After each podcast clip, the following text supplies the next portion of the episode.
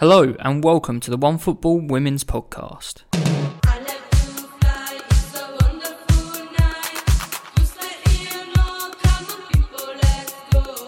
After our excursion down under last week, we're back with a focus on the WSL, though we're sure some Australians are sure to crop up. Joining me is Jessy Parker Humphreys. Jessy, how's it going? I'm good, thanks. How are you? Yeah, I'm alright, thank you. There's only one place really to start. You were at Kingsmeadow on Friday as Chelsea and Arsenal played out a proper end to end nil nil draw, and I wanted to ask if you've got your breath back. Yeah, just about. I think, like, especially with those ridiculous eight minutes of extra time, no idea where they came from. I kind of left the ground being like, I don't really understand, like, entirely what I've seen. But, you know, I've had a couple of days now to digest I've watched some of the highlights, so I've got a you know bird's eye view rather than a pitch side view, which is always helpful as well to try and figure out what's going on. I was at the opposite end, so when there was like the goalmouth scramble, and I was like, no idea what's happened there, but no one's cheering, so it can't have crossed the line. Uh, so yeah, yeah, got some perspective on it now. After the FA Cup final, were you surprised at how well Arsenal came into this game? I think you know Chelsea had the upper hand for most of the second half. But the first half, it felt like Arsenal were the team in the ascendancy. Yeah, I was. Well, I was a bit surprised, but I also kind of suspected that Arsenal, with you know two kind of upgraded centre backs, were probably going to deal a bit better with with Chelsea's kind of. um they don't like they weren't really like pressing, but you know Chelsea's I guess I'm going to say like more intensity um, and willingness to try and turn over the ball. Um, but I also felt like Chelsea were maybe more willing to sit back too. I think that was Chelsea's big lesson from playing Arsenal the first time this season was was to kind of not give them that space in behind to to run in, not to press too high, not to try and force them back to their goal. And I think both teams kind of took that same approach, um, especially early on as they were kind of trying to figure each other out. Um, Arsenal were definitely in the ascendancy though. They did they were really really good at basically shutting down Chelsea's midfield. So they were just letting Chelsea pass the ball around the back, but there was like zero way for Chelsea to build attacks. That being said, I didn't think Arsenal were then that good though at turning those kind of turnovers, those possession regains into um, really like good proper opportunities. Um, you know, for all the pressure they had in the first half, really it's um Miedema hitting the post, which I think actually comes from a corner, mm-hmm. um, and maybe Stina Blackstenius's header at the end of the first half, um, were like the only big moments where where I felt like oh, like they were big big opportunities. You mentioned obviously Stina Blackstenius's header there. Then we came into the second half. We had Chelsea on the up. Chelsea really dominated most of the second half. Arsenal obviously lost Rafaela to injury as well at some point, and why why do you think that changed the game changed as as it went on? Do you think there was almost the impact of both teams really not wanting to lose meant each of them gave the other one a chance to win? Yeah it's interesting. I i definitely think there maybe was that element. I also think you know just that hayes and Eidevall are two clever managers who've now played each other twice, and it, this felt really like a chess game, as in they'd both seen each other's moves to like kind of devastating effect when you look at the first WSL game and then the FA Cup final. So then both of them were kind of like taking a little bit more conservatism, but were also, I think, ready to like make those adjustments in game. And from a Chelsea perspective, at least, I felt like um, the kind of very flat 4-4-2 with Kirby on the right wing. That was something that was just like really not helping them in in the first half. But towards the end of the first half, you started to see Kirby beginning to drift a bit more centrally. Harder began to peel a bit more back to support Guro Reiten uh, on the left, and then you know Kerr would come out a, a bit further right, and she really loves that right channel, and it just felt like um, they were beginning to find the kind of fluidity that that we've seen them have when they've played as a three inside this maybe more rigid formation, which kind of designated Harder and Kerr as a front two, with Kirby as a more traditional right winger. And it didn't feel like until they started to to find those spaces in the formation that Chelsea really had much impetus going forward. But I think as that happened, Arsenal started to to kind of struggle to to deal with that as as they found those spaces that they could pick up. Yeah, I think there was there were signs of that. The think of the lovely flicked Sam Kerr pass around the corner for Fran Kirby that she almost made at the end of the first half. So those warning signs had started to appear. Uh, do you think Chelsea also were just working around this sort of put together midfield that just isn't usually the team's midfield as well? Yeah, I think, you know, as much as I think Sophie Ingle and Erin Cuthbert are um, really great players and actually I think have really suited kind of this City then Arsenal run of games that Chelsea have had. Neither of them have that kind of creativity that you see from like a Melanie Leupolz or as we saw from Ji So Yun when she came on later in the game, I think to you know, to start, um, you know, finding different passes and looking for space and, and being able to maybe take that step forward. Both Cuthbert and Ingle, I think, well, you know, I know Cuthbert like is an attacker ostensibly, but she's a lot more of a kind of, you know, carry the ball forward um, player. I think a lot someone who's a lot more like press resistant maybe than than a Ji or a Melanie Leupolz, but doesn't necessarily have the same vision that you'd associate with those players. So I definitely think the addition of Ji really really helped out Chelsea and I just think generally, like, also Chelsea's current defense is very defensive. Um, you know, missing Magda Eriksson, it's kind of been amazing how seamlessly Aniek Nouwen's like slotted in, but she's a very, very right footed player. Um, and you can really see it from Chelsea's distribution that they're playing like two right footed centre backs and they don't normally do that. Um, and I think that's something that was really hindering Chelsea, especially in the first half, when they were unable to kind of get the ball out of defence beyond the midfield um, because they just didn't have that same kind of variety in in possession that they would normally have. Um, but I think as the game went on and kind of both teams tired as well, you naturally saw the kind of space opening up a bit more, and it didn't. So that kind of thing didn't matter so much when Chelsea were in possession. The game opened up, and Chelsea. I, I don't know how Chelsea didn't score, and the sort of middle of the second half, I guess. Uh, Sam Kerr in particular had that great chance that she just sort of missed the ball completely and it fell to Fran Kirby and then there was a great block. Arsenal obviously had their chances as well. The late set pieces, I think it felt like the ball was cleared off right off the line three times in the space of about 30 seconds. And then Chelsea obviously had another that goalmouth scramble at the end how did this end nil nil? And what, what is? Did you walk away from the ground thinking, how did that one chance not go in? Was there one that you thought that should have been it? I think the Sam Kerr one. Well, there's two Sam Kerr ones. I think the Sam Kerr one where she air kicks the ball. I was mm. that was really how it did not go in because also I mean I think you can see how surprised Fran Kirby was by the way she deals with the ball when it gets to her. Yep. Because I think if you expect Sam to, to miss that, you could hit it. Fran could have hit it first time potentially, but she's almost like so confused as well that it's ended up at her feet that she takes too long to get it sorted out, and that's what allows. I think it's Rafaela make the block. Um, but yeah, that opportunity I was really like, oh, like if the ball just falls slightly differently, like Fran scores. I think in that moment, even if Sam has missed. Um, and the other was was right at the end was Sam's header, um, which I think comes off an Arsenal player and just goes into Zinsberger's arms. Mm-hmm. Um, and like again, it just felt like Kerr didn't connect with it quite properly. But normally, like that's the kind of chance that I've seen her score for Chelsea so many times. Um, I'd have really expected her to bury. It just feels like Kerr at the moment. You know, she went to the Asian Cup, she broke the Australian goal scoring record, but then in that game against Korea, she had loads of chances. She couldn't really put any of them away, and it just feels like she's on one of those runs at the moment where nothing's quite clicking. And you know, in a couple of weeks' time, it will click again, and she'll score all of those opportunities. Do you know it, what I mean? Like, I, I feel like, yeah, somebody will pay for it in a really big way. Exactly. In, yeah, exactly. Definitely, definitely. Um, but she just goes through these periods.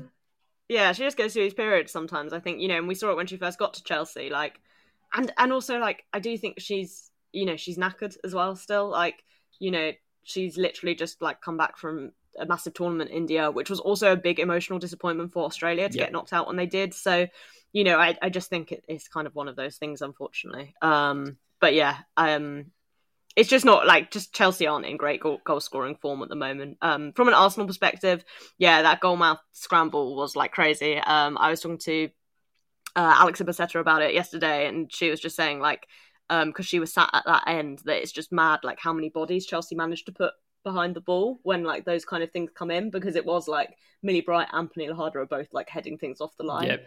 Um, but I think it just shows you how determined Chelsea were like to be like, we will not lose. Um, but that's what was strange about the end of this game. Like, because from like 70 minutes or so, it really felt like Chelsea went into this mode of like, we will not lose. Like, we're just going to kind of keep control of the game. Like, we're not going to like carry on pushing forward.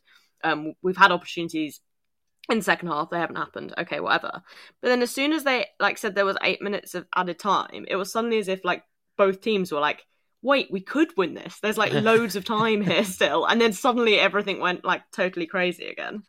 Yeah, I think these these top of the table games, especially, or you know, cup finals and things like that, you so often get teams trying to balance the idea that winning would be amazing and losing would be really, really bad. And I mean, in a knockout competition, it's a little bit different because somebody has to to go through or to win at the end. But in the league, it does become a bit just don't lose. But I had the exact same feeling watching the game. Usually that makes games quite boring and really cagey. It didn't feel like this at all. It felt like at different points in the during the night that Arsenal and Chelsea stopped thinking we can't lose this one and started thinking it would be huge if we won this. And they were both trying to fight that and balance that the entire evening, which just meant you know a wave of Arsenal pressure, a wave of Chelsea pressure, and like you say, it, the game started to peter out a little bit compared to the opening 70, 75 minutes, and then the board went up with eight minutes, and both teams were like, "Oh God, we could win the league tonight almost."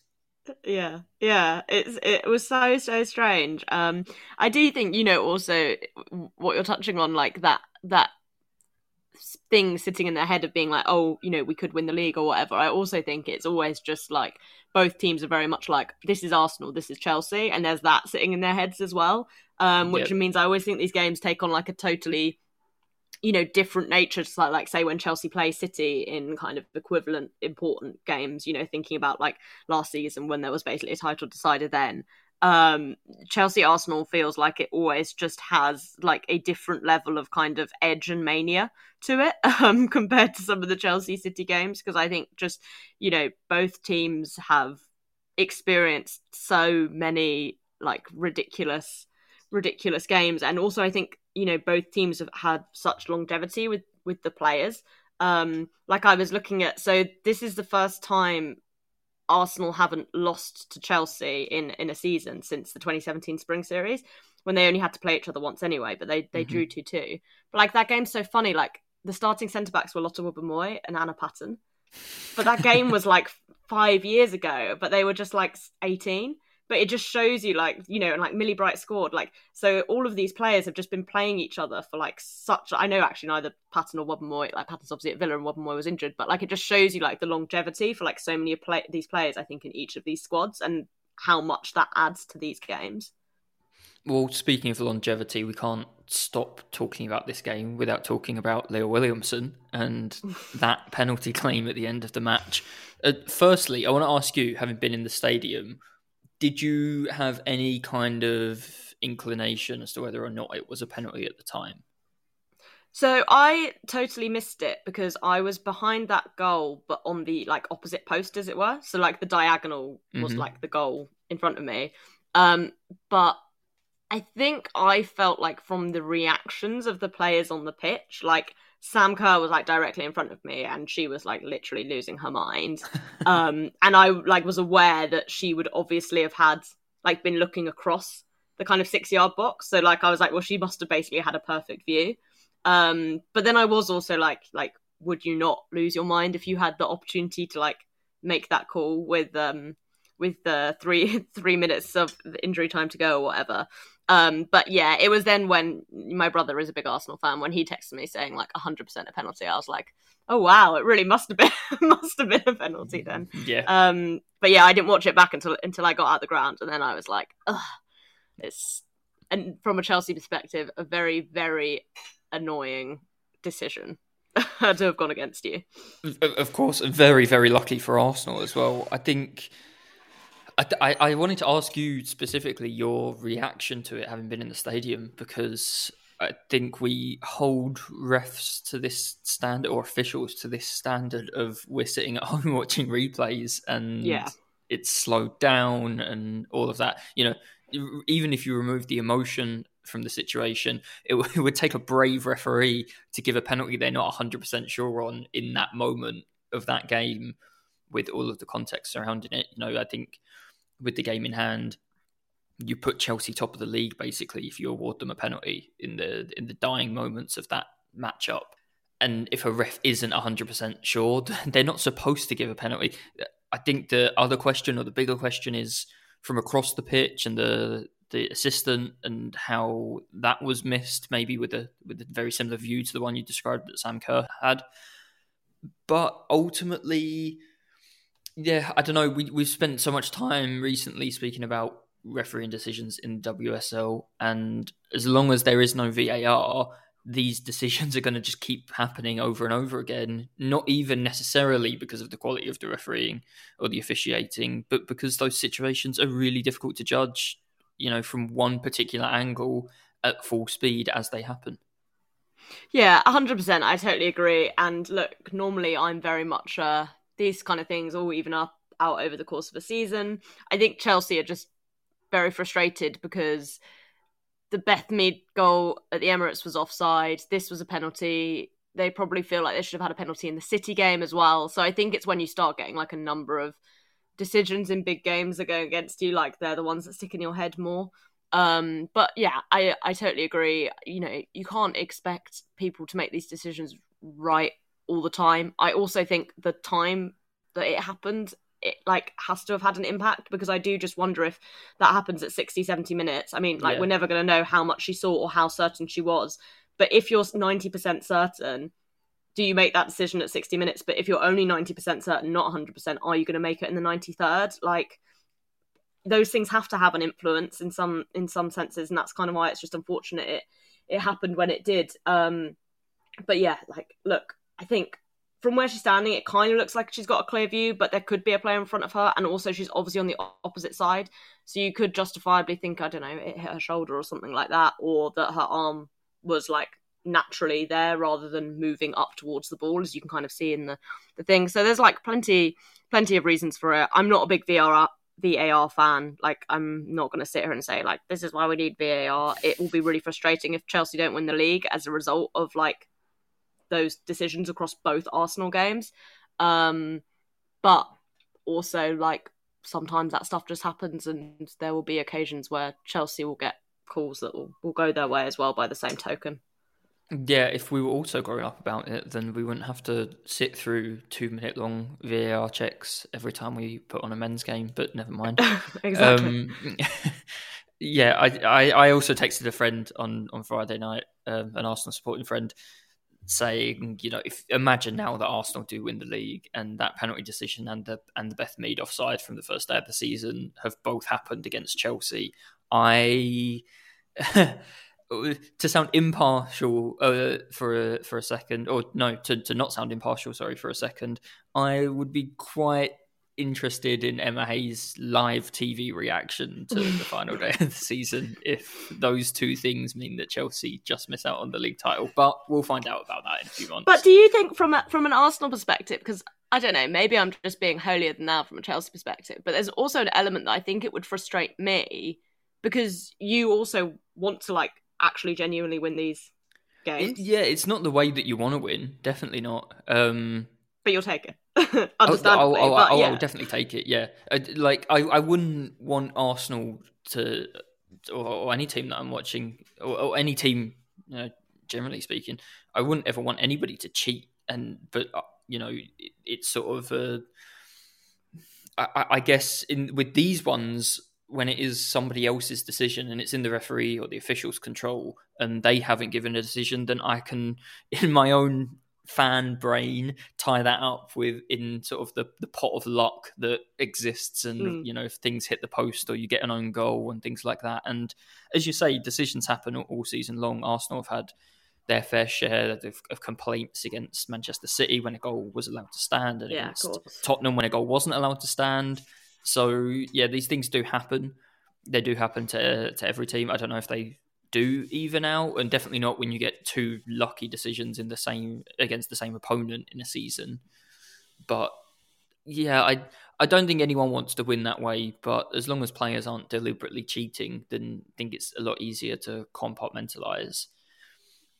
Chelsea, you mentioned Erin Cuthbert filling in a midfield earlier. She won't be doing that for a while. Yeah, um, just you could just see like even with the the strapping on her her leg, you know, because she normally has like um strapping on her knee just generally, but like she fully came out like I don't know, it looked like she had plaster casts on her leg to be honest. Um, yeah, and it's obviously done her hammy. Um, it just shows like Chelsea's midfield has been all of Chelsea's squad really, but the the midfield especially has. It seems funny, like all the conversations I had in the first half of the season was like, who do you pick as your ideal midfield? And now I'm like, wow, we've basically just got Sophie Ingle and Drew Spence left. I mean, thankfully Ji So-yun's now back, but you know, to have like had Ji So-yun away for for all of January, Melanie Leupolz is obviously out for a who knows amount of time because of long COVID. Erin Cuthbert looks like she won't be playing for a while. Um, fortunately, now at least Sam Kerr's back. You think, well, we can play Jessie Fleming in midfield instead. But um, yeah, I mean, it just shows like we've seen it with City earlier in the season, but like people talk about like City and Chelsea like doing squad building and like holding on to all all these players, and you know, in past seasons Chelsea have like been very lucky, I think, with with injuries, and I think there's just an element of like it's just coming around to like get us in the way it always does, and obviously COVID's like an additional thing that you can't really control from a conditioning perspective or anything like that. Um, but it just shows that even if you do all the squad building in the world, like you can still be absolutely like decimated and kind of being forced into um, making some very very bizarre decisions. It's just unfortunate, I think, for, for Erin because she's actually looked really good in in central midfield, and I do wonder if if it's where she'll kind of end up from a from a Chelsea perspective. Um, especially you know as as Sophie Ingle gets um you know kind of maybe like starts to age out the squad although admittedly I say that every season and she seems to carry on being amazing. So that might never actually happen. Um but you know I think there is kind of a position going for a you know more defensively minded robust midfielder um within this within this Chelsea side that that maybe currently Ingle's been the only one filling filling that role and as for squad building, this is the first time we saw Stina Blackstenius start ahead of Viv Miedema. Not ahead of in terms of in place of Viv Miedema, but literally ahead of her on the pitch. Miedema played in her preferred, actually, number 10 position, the preferred position she has that she has seemingly never played. Uh, what, do, what did you think of their combination, and do you, what do you think of that as a way for Arsenal to approach games, especially the bigger games, maybe for the rest of the season? Yeah, I I liked it because I felt like it dealt with a reality around Miedema in big games, which isn't that she's not a big game player. To clarify, it's just that I think teams find it very easy to focus on isolating her within mm-hmm. big games. You know, she's a very obvious focal point. Um, you know, we saw in the FA Cup final that Chelsea used basically playing a kind of back three ish, back four, but basically just for Jess Carter to man mark her. Um, you know, and I think at points that that stops her from fully getting involved. And I thought Johnny Liew's piece on this game uh, and Miedema specifically for the Guardian was really interesting, kind of talking about how she's never been really a player who who can take a game by the scruff of the neck, not in terms of being able to like do something amazing because she obviously can do that, but she's never really a player you feel like is geeing up players around her.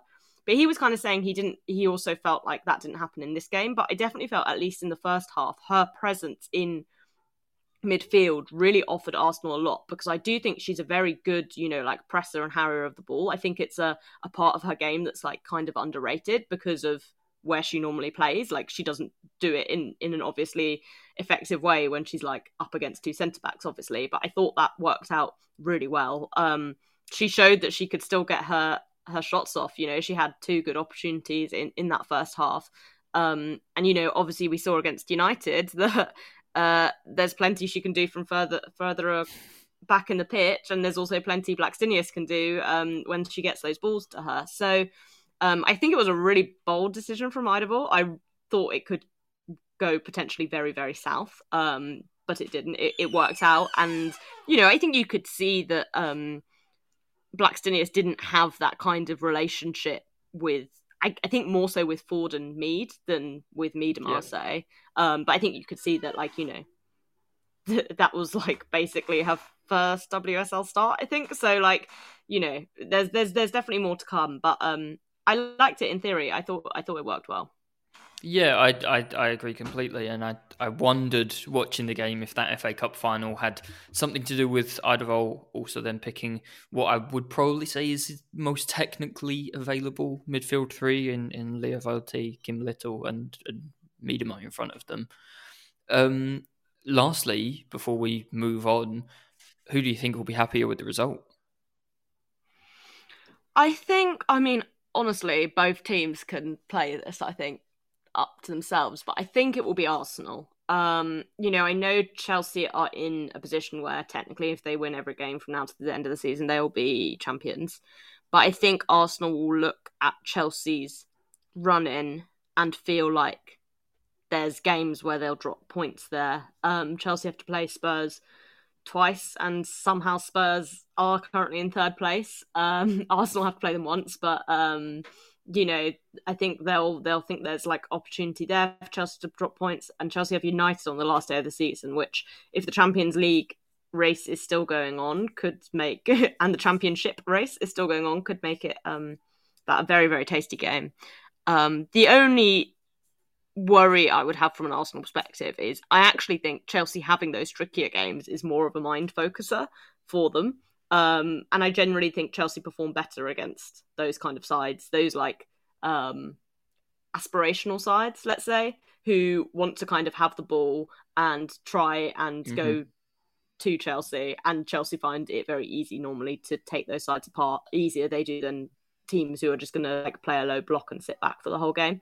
Um, but yeah, I think Arsenal will probably be the happier because I just think also if they'd lost this, they'd have really felt out of it because I think Chelsea, you know, would have then had an actual gap on them and kind of been ready to like motor away. I think if they had that cushion behind them.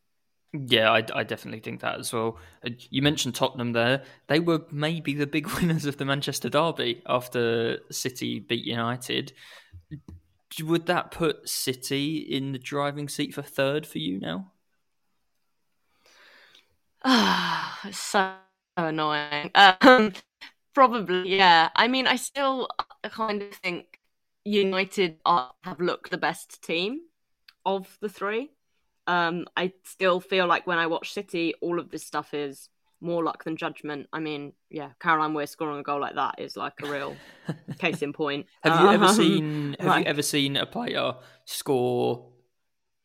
I, I won't say the, the same, same, goal, goal twice, twice, but basically the same goal twice in. I mean, in the space of a year, let alone the space of a career. I've never seen a player score a goal like that twice against you know, the same like, opponent in in oh, you know, sort of your biggest game of the season as well. Yeah, I know. Must, it is yeah. like honestly, like poor Mary Earps is like desperately out here, like trying to show that she could be England's number one for the Euros. And then Caroline Weir just comes to mug her off the way she does every single year. um, yeah, so uh, you know, I, I I would like United to finish third, just because I think they're the best team of the three. I also wanted United to win because I want them to have it sewn up before they play Chelsea on the last day of the season. Um, but City probably do have the advantage again, just with the match. Um, I think Spurs. I mean, I've been saying this, and maybe they won't, but I do think Spurs will fall away with the with the number of games they've got against Chelsea and Arsenal. Um, but I don't know. City are just such a strange team. It just like really annoys me that because it doesn't feel like there's any like tactical plan, but then they kind of like do just carry on winning by virtue of their players. I'm like, I find I never have much to say about them because I'm like, no. Well, uh, the aim of the game is just give the ball to Hemp or Bronze. having good players is often just a really simple way to win a lot of football matches. Uh, yeah. Tottenham, for all of their organisation, lack that little bit of star quality. Maybe they play uh, Arsenal, Manchester City, and Chelsea all in in the space of a few weeks in March. So I guess that will be the make or break period for Spurs. Uh, there was obviously a bunch of other results in the WSL this weekend, but we're not going to talk about them because we want to talk about the England squad a little bit. firstly, any surprises for you? With the England squad, I guess the main one would be Hannah Hampton making the squad over Sandy MacIver. Um, but that's mainly because Sandy MacIver is having like the world's most awful season ever. I think she's like bottom of goalkeepers in terms of like uh post shot xG models. Um, so that kind of came as some surprise to me because she's had like a a pretty crazy fall down the the pecking order. You know, like two seasons ago we were talking about like this is a player who's going to challenge Ellie Roebuck for the number one spot. Um, yeah, and that you know, fantastic FA Cup final with yeah with exactly two of them in goal. Yeah, and now kind of she's like back in the. I think she's joining up with the under twenty threes. Um, I don't really know what's going on with her at Everton. I mean, Everton's obviously just like a club on fire. Um, but she has been like uniquely bad. But I think you know with goalkeepers, stuff is so confidence based that if your club is on fire, you can end up being uniquely bad, especially you know defensively. Like I don't know, like even thinking from like a Chelsea men's perspective, like the difference between Kepa Arrizabalaga playing behind a Thomas Tuchel defense and a Frank Lampard defense just like shows you exactly how much mm-hmm. like the how the rest of the team is doing can affect like how well a goal how good a goalkeeper looks in goal. Um, but yeah, I think you know I mean, ultimately for the Euros now, it doesn't. We're literally talking about the third, the third choice goalkeeper, and it's going to be, um, like Earps or Roebuck for the for the starting spot anyway. But I just thought it was interesting to see how far MacIver had kind of fallen down the pecking order. And uh, I, I wanted to talk about who's going to be the England captain in the summer as well. Is Leah Williamson going to hold on to the armband? Do you think? I don't know. I think I wonder if it will be Lucy Bronze. Um, but I would quite like it to be Leah. I do think there's a very interesting decision, less to make with the captaincy, because I feel like, I mean, it's been a bit weird and drawn out because of the injuries to Houghton and Bronze. But I think it's like reasonable for Wiegman to want to move on. But I think the other thing I wonder is if whether she needs to take Houghton because she won't play Houghton at centre back. Because for me, Millie Bright, Alex Greenwood, have been like two of the best players in the WSL this season. Um, and then you've got Williamson, who is obviously fantastic, um, but by virtue of like missing quite a lot of time this season, I can't really feel like I can put her up there in terms of like a, having a really really great season this year. But she's obviously you know a very consistent, interesting player. So for me, you've got to then say like Steph Houghton. Just, I mean, I'd say by virtue of her quality, but also by virtue of the fact that she's hardly played the season, she's injured again, has to at least be your fourth choice centre back at that point. Um, so yeah, but I do wonder if it will be Lucy Bronze just because of her age, uh, her pedigree, her experience. But it'd be cool if her. I just think again, like, do you Lucy Bronze is going to play right back no matter what, right? Like, do do you create like these awkward dynamics? Like, if you pick Leah, are you going to have to play her every game? Does that mean you have to not play Millie Bright, say? or not play Keira Walsh to put Leah in midfield. Mm-hmm. Like, I don't know. But I'm very intrigued to see how that plays out, especially at this at this camp. Yeah, so this camp is the, the, the first ever Arnold Clark Cup. England play Canada, Spain, and Germany in the space of about a week. This is this is like a real warm up for the Euros. I mean, uh, Sarina Wiegman's just had those World Cup qualifiers so far. Really, the only remotely challenging game came against Austria. The only game that was sort of anything close to the sort of challenges that England will face in the summer. How much do you expect this to be a little bit experimental, maybe, with an eye on the summer? Or do you think she already has her ideas on how to play and her lineups in her head and this is for her a test for the Euros that she wants to throw absolutely everything at to see where England are. Yeah, I mean, I don't know. She seems like a kind of manager who will do the former and want to try stuff out. Um, I think especially because she hasn't really seen this squad put through any kind of tests. But at the same time, you've got to think, well, psychologically, okay, maybe Canada's side doesn't really matter, but you want to put a good showing on against Spain and Germany, right? Because you don't want to like get trounced by them in the name of experimentation when you've literally got to play them, like potentially play them again in what less than six months. Um, So I think there's lots of things in this squad that are already like quite firmly nailed down. So I'm mainly intrigued into how like she's gonna look at answering some of like the bigger question marks for me. Like I still have a question like I don't know how you fit Fran Kirby in this team. Um mm-hmm. and I think it'll be interesting to see if she she's trying to answer that. I think unfortunately Fran's in like a pretty poor run of form, which I think is a bit of a shame um, because I wonder if she won't look great kind of wherever she's played.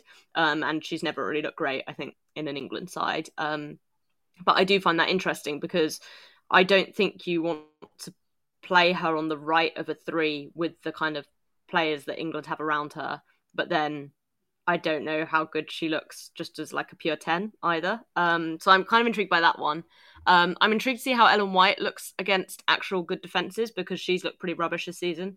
Um, to be honest, she should have put the Manchester Derby to bed way before Caroline Weir came on to, to chip over Mary Earps. And England don't really have an informed goal scorer. Uh, Alessia Russo has looked good at points, but is now playing on the right with Signe Bruun coming into to United. Um, Beth England obviously just doesn't really play for for Chelsea. Um, she wasn't even getting picked um, when Kerr was away, and now she's injured.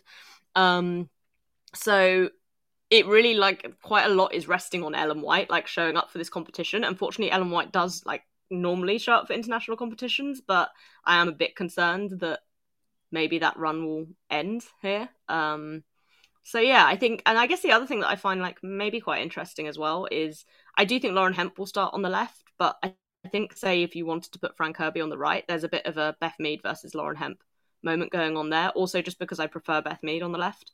Um, and I think this season, generally, Mead has shown herself to be a better finisher than Hemp is. Um, like, I think finishing is something that is what's stopping Lauren Hemp from being like a very, very, very good winger to like being like a world beating winger. Um, I don't, when she gets the ball, I feel worried that she'll create a chance for someone else, but I don't worry that she's gonna like come inside and, and shoot and score herself. Whereas with Beth Mead, like I just generally feel mm-hmm. sick anyway when she gets the ball. Mm. Um, so I think Hemp will start, but like I do find that like quite an interesting um thing as well. And I think just what's exciting. Sorry, I feel like I've gone on really long no, this that's England fine. team, but I think what's exciting is I just feel like for so long England have just had a set squad so all these hypotheticals have just been like you've kind of known deep down what the answer is. Like Sampson, Neville, Hege like they all very apparently like picked who their favourites were immediately. But I think with Wiegman, like it feels like a blank slate, and she feels like she's a clever enough manager to be thinking about these exact things we're talking about. Whereas before, I was just like, you just know who's going to play, and you know it's going to be awful. Um, so yeah, I'm really looking forward to these games. Um, I'm also just excited to see like Spain and Germany, especially, um, because I think they're both really exciting teams. Um, and I just really hope England don't get absolutely battered. no, ahead of the summer, that would be an absolute nightmare. I'm going to put you on the spot then. We've basically gone through most of it already. Um, let's build an England 11 for these games.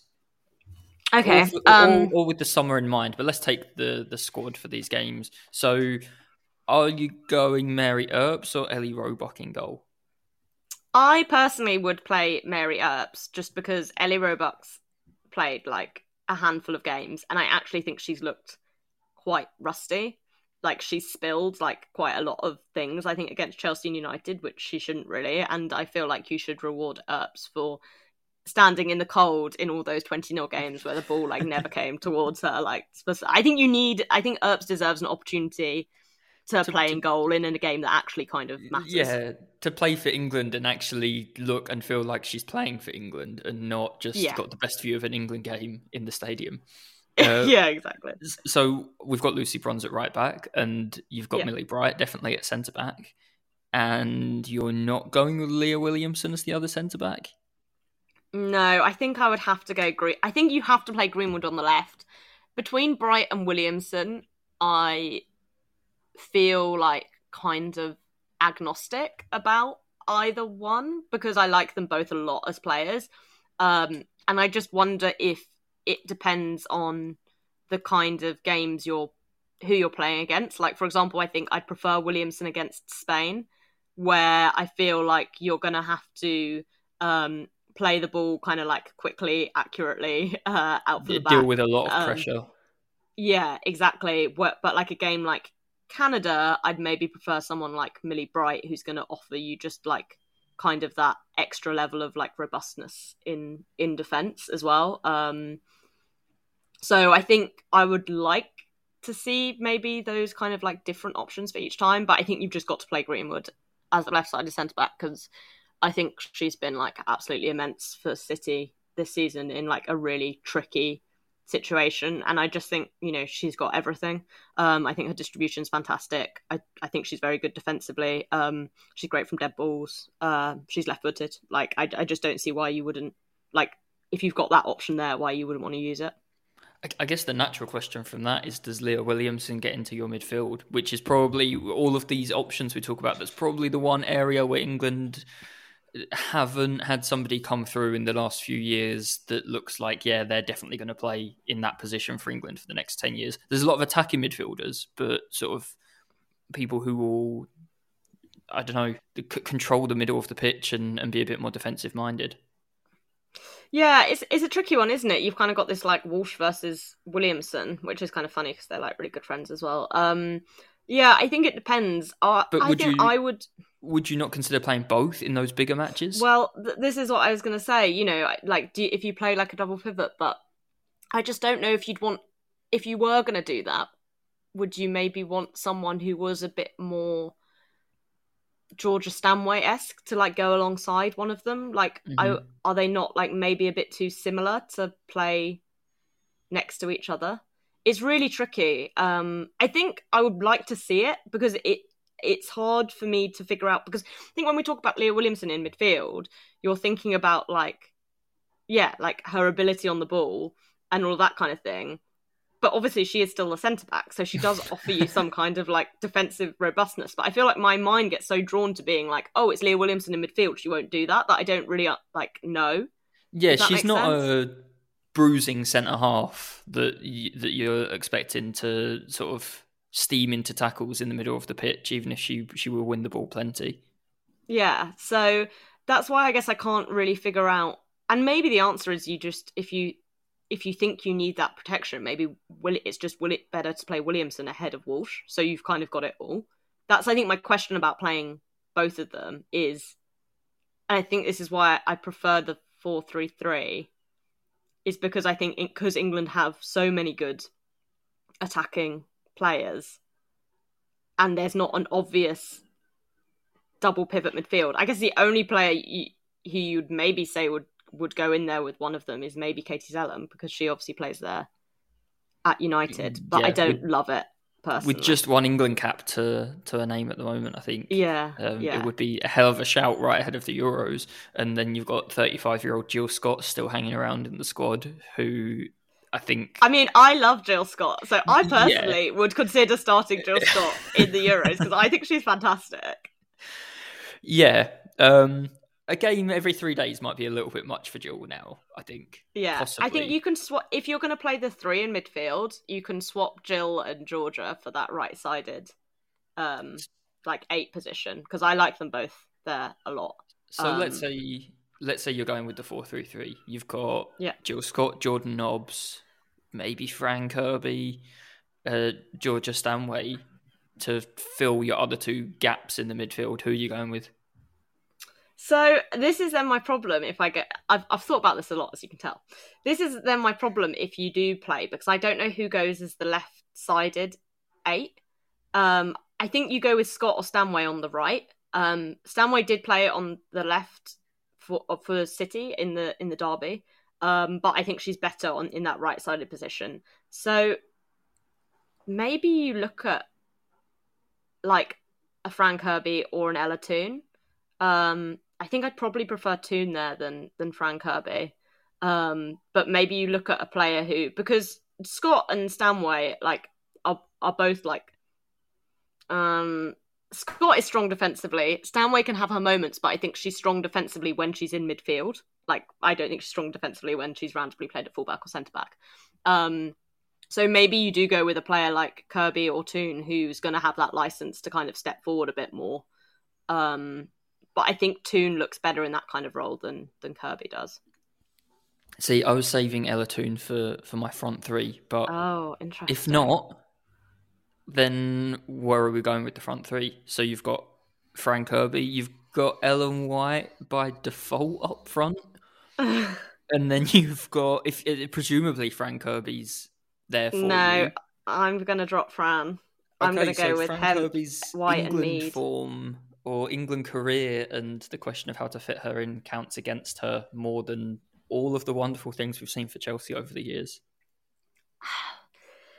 I think so, just because I think, you know, like I think again as well, too much in the past, like England have tried to fit like every great player into a team, Yep. and that's not how international football works. Like it's not fantasy football. Um, I would again. This is just like a, this is why the Arnold Clark Cup will be interesting because I hope we get to see Kirby start and play and see where those options are. But if the Euro started tomorrow, I would not feel convinced that she was going to be effective in on like the right side of that attacking lineup Mhm. in a way that say Hemp, White, and well, leaving Whiteside, I guess, because she's kind of the only option. But like Hemp and Mead would be, and again, like Beth Mead, like has been in ridiculous England form in the same way she had ridiculous Arsenal form at the start of the season. Um, I think she's kind of tailed off, but again, I feel like you kind of have to reward players who've kind of stopped you from drawing nil nil against Northern Ireland at Wembley. like those things have to count for something, in my opinion. Um, and like, look, like having Fran Kirby on your bench is like a pretty awesome option. You know, if you're defending a lead and you want to just be able to sit back and counter attack, like to bring on Fran Kirby's legs at 20 minutes, that's like no bad thing. So no Fran Kirby for England. There you go. Because be- because we're playing. Well, so so me, my idea was I would I I, I back the the goal scoring ability around the front three so much to not have a an obvious centre forward. So based on this season, I don't think Oh, Ellen White would be in my England team anymore, and and that's where I would play Ella Toone. Uh, you wouldn't, so you'd have Ellen White and Beth Mead and Lauren Hemp. Right. So is that 11 winning the Euros? Mm. I don't know. I now. honestly don't know. Yeah, the the option to play this, and this again is like what other option would be, which I think could be fun, is if you think if you say, okay, Walsh and Williamson do have everything that we need in a midfield, you play them as a double pivot, and then I think you put Kirby as the ten behind that front three, and I think that's fun as well. Like I I think both those formations work. I just think if if it plays four through three, I I don't love. I, I just think Ellen White is not the kind of player Sam Kerr is, and that's why it doesn't work with Yep. Kirby. Maybe if you play Russo in the number nine role and Kirby and Russo dovetail, maybe there's something there. But I think I- you have to in this England squad play Fran at ten if you're going to play Ellen White at nine.